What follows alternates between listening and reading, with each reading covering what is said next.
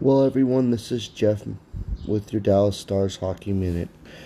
I'm going to do quite a bit of these uh, Dallas Stars podcasts throughout the next 15 games, considering we're close to the end of the playoffs. We'll be talking about, you know, our ability to score, where we're going to end up in the seeding, who we're going to end up playing at the end of the playoffs. Are we good enough to win the Stanley Cup? There'll be a lot of wonderful topics as we go along through this journey together. And for those that maybe not watch a lot of hockey in their life, maybe we can get you interested and excited in this wonderful sport that I think is the best sport in the world. Thank you so much for being a part of my new podcast, and hopefully, you're all having an outstanding day.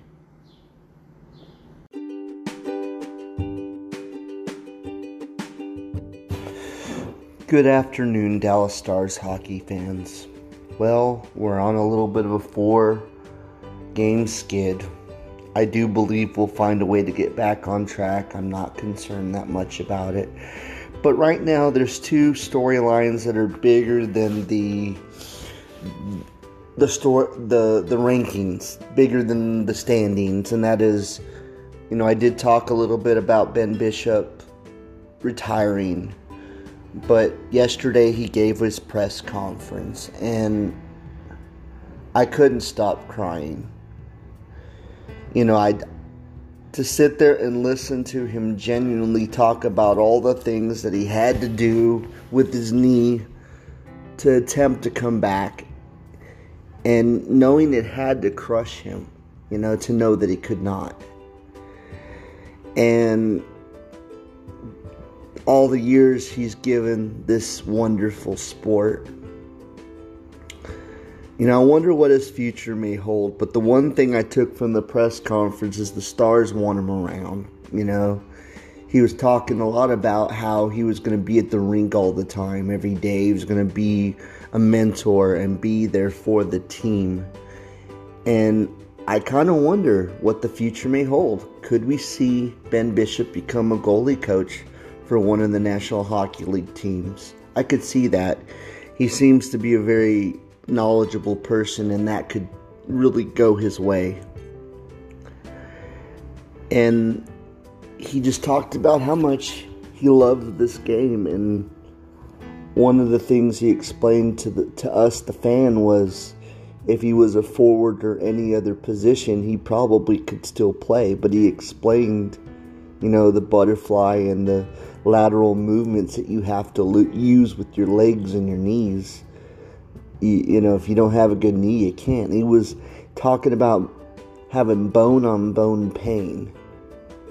And then he was out there trying his hardest to be a valid part of the league. And now he's no longer able to. But he's given us so many great years. Two Stanley Cups with no cup. I wish he would have been able to get one because I felt like he deserved one. You know, him and Henrik Lundqvist have that in common. They they're great, but they never got to hold that cup up. And you know, last night wasn't very good, but you know, Jake Oettinger's five and two now. His save percentage is still very good, and now it's time for the changing of the guard.